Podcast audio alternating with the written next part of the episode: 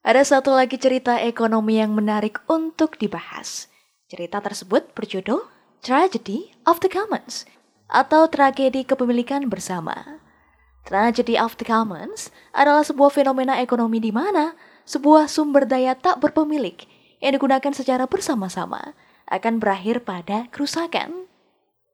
Sumber daya tersebut tidak sustainable karena setiap penggunanya hanya peduli pada self-interest masing-masing tanpa peduli kepentingan publik. Teori Tragedy of the Commons pertama kali dipopulerkan oleh William Forster Lloyd pada tahun delapan belas tiga puluh tiga. Ia menulis isai yang berjudul Common Land.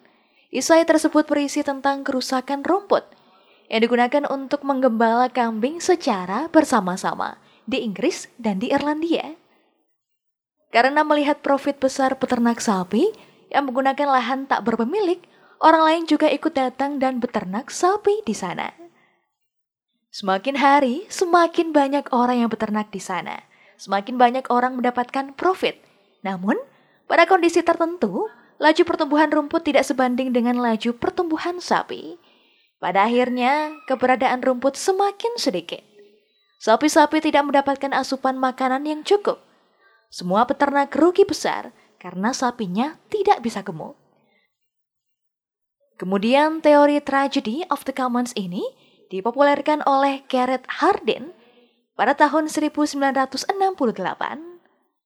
Tragedy of the Commons memiliki banyak sekali contoh di dunia nyata, seperti overpopulasi, polusi udara, sampah di laut, rusaknya biota laut, overfishing, polusi cahaya malam di kota besar, kerusakan hutan, kerusakan lahan setelah proses penambangan, dan lain-lain. Dalam mengatasi dan menghindari terjadinya Tragedy of the Commons ini, terdapat beberapa solusi yang bisa diterapkan. Pertama, privatisasi lahan atau sumber daya alam tersebut. Lahan atau sumber daya tak berpemilik harus dimiliki oleh seorang individu. Setiap individu harus tahu betul bagaimana dan untuk apa sumber daya dialokasikan. Ia akan berpikir memanfaatkan sumber daya tersebut untuk menyediakan kebutuhan orang lain. Dari sana, ia mengambil keuntungan. Tetapi, kita harus hati-hati dalam penerapan privatisasi lahan atau sumber daya alam. Sifat dasar manusia itu serakah, menginginkan hasil sebesar-besarnya dengan usaha dan biaya serendah-rendahnya. Setiap individu selalu ingin meningkatkan profit bagi dirinya sendiri dulu. Setelah itu, baru memikirkan orang lain. Setiap pemain ekonomi memang berpotensi berbuat curang dan kegiatan yang merusak lingkungan, serta membuat kehidupan di bumi menjadi tidak sustainable.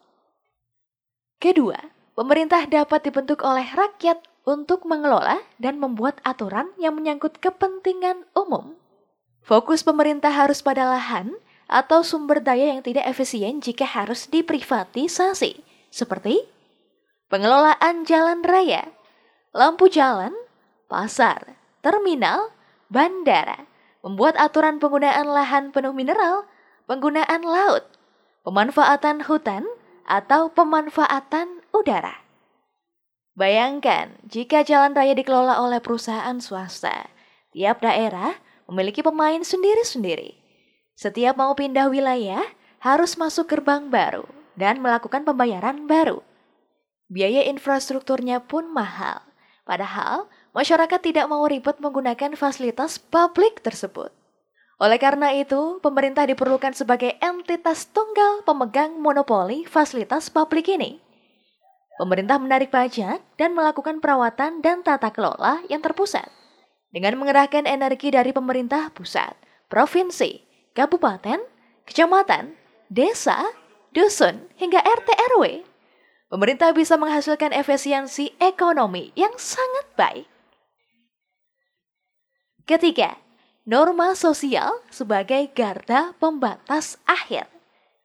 Masyarakat dalam sebuah kelompok dapat secara langsung memberikan hukuman bagi anggota kelompok yang tidak memperhatikan kepentingan bersama atau free rider. Hukuman yang diterapkan bisa dalam bentuk tindakan dikucilkan dalam masyarakat.